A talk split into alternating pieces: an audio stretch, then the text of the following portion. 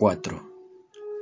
La posición peculiar y única de la economía por Ludwig von Mises. La singularidad de la economía. Lo que atribuye a la economía su posición peculiar y única en la órbita tanto del conocimiento puro como de la utilización práctica del conocimiento es el hecho de que sus teorías concretas no están abiertas a cualquier verificación o falsación sobre la base de la experiencia. Por supuesto, una medida sugerida por un razonamiento económico sensato genera los efectos buscados y una medida sugerida por un razonamiento económico defectuoso no consigue producir los fines pretendidos. Pero esa experiencia sigue siendo siempre una experiencia histórica, es decir, la experiencia de fenómenos complejos. Como se ha apuntado, nunca puede probar o refutar ninguna teoría concreta. La aplicación de teorías económicas espurias genera consecuencias no deseadas. Pero estos, Ludwig von Mises es reconocido como el líder de la escuela austriaca de pensamiento económico, prodigioso autor de teorías económicas y un escritor prolífico. Los escritos y lecciones de Mises abarcan teorías económicas, historia, epistemología, gobierno y filosofía política.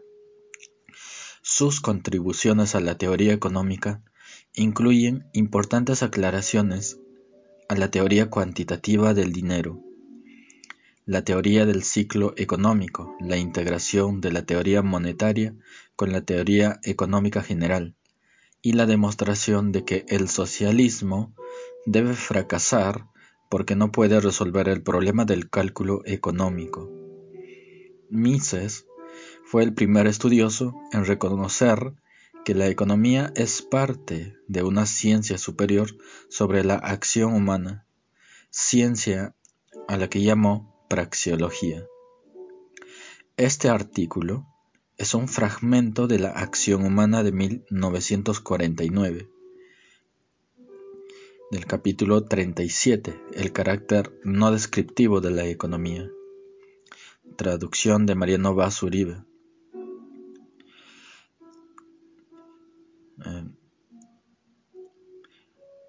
Efectos nunca tienen el indiscutible poder de convicción que proporcionan los hechos experimentales en el campo de las ciencias naturales. La vara de medir definitiva de la corrección de una teoría económica es solamente la razón sin auxilio de la experiencia. El ominoso significado de este estado de cosas es que impide que una mente ingenua reconozca la realidad de las cosas de las que se ocupa la economía. Real es a los ojos del hombre todo todo lo que no puede alterar y cuya existencia debe ajustar sus acciones si quiere alcanzar sus fines. El conocimiento de la realidad es una experiencia triste. Enseña los límites de la satisfacción de los deseos propios. Solo recientemente se resigna un hombre a la idea de que hay cosas, como todo el complejo de relaciones causales entre acontecimientos que no puede alterar el pensamiento ilusorio. Aún así, la experiencia sensorial habla un lenguaje fácilmente perceptible. No tiene sentido discutir sobre experimentos. No puede discutirse la realidad de hechos establecidos experimentalmente. Pero en el campo del conocimiento praxeológico, ni el éxito ni el fracaso hablan un lenguaje distinto, distintivo, audible para todos. La experiencia derivada exclusivamente de los fenómenos complejos no impide escaparse a interpretaciones basadas en el pensamiento ilusorio. La ingenua propensión del hombre a atribuir omnipotencia a sus pensamientos, por muy confundidos y contradictorios que sean, nunca se falsa manifiestamente y sin ambigüedades por la experiencia.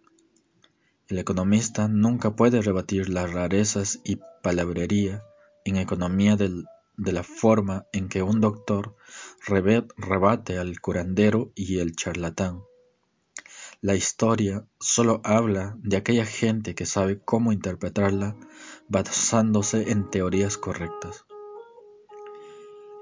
Economía y opinión pública.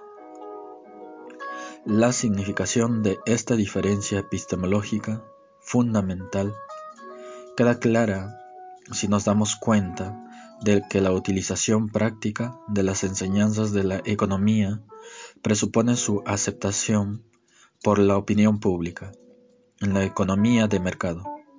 La puesta en marcha de innovaciones tecnológicas no requiere nada más que el conocimiento de su razonabilidad por uno o unos pocos espíritus ilustrados.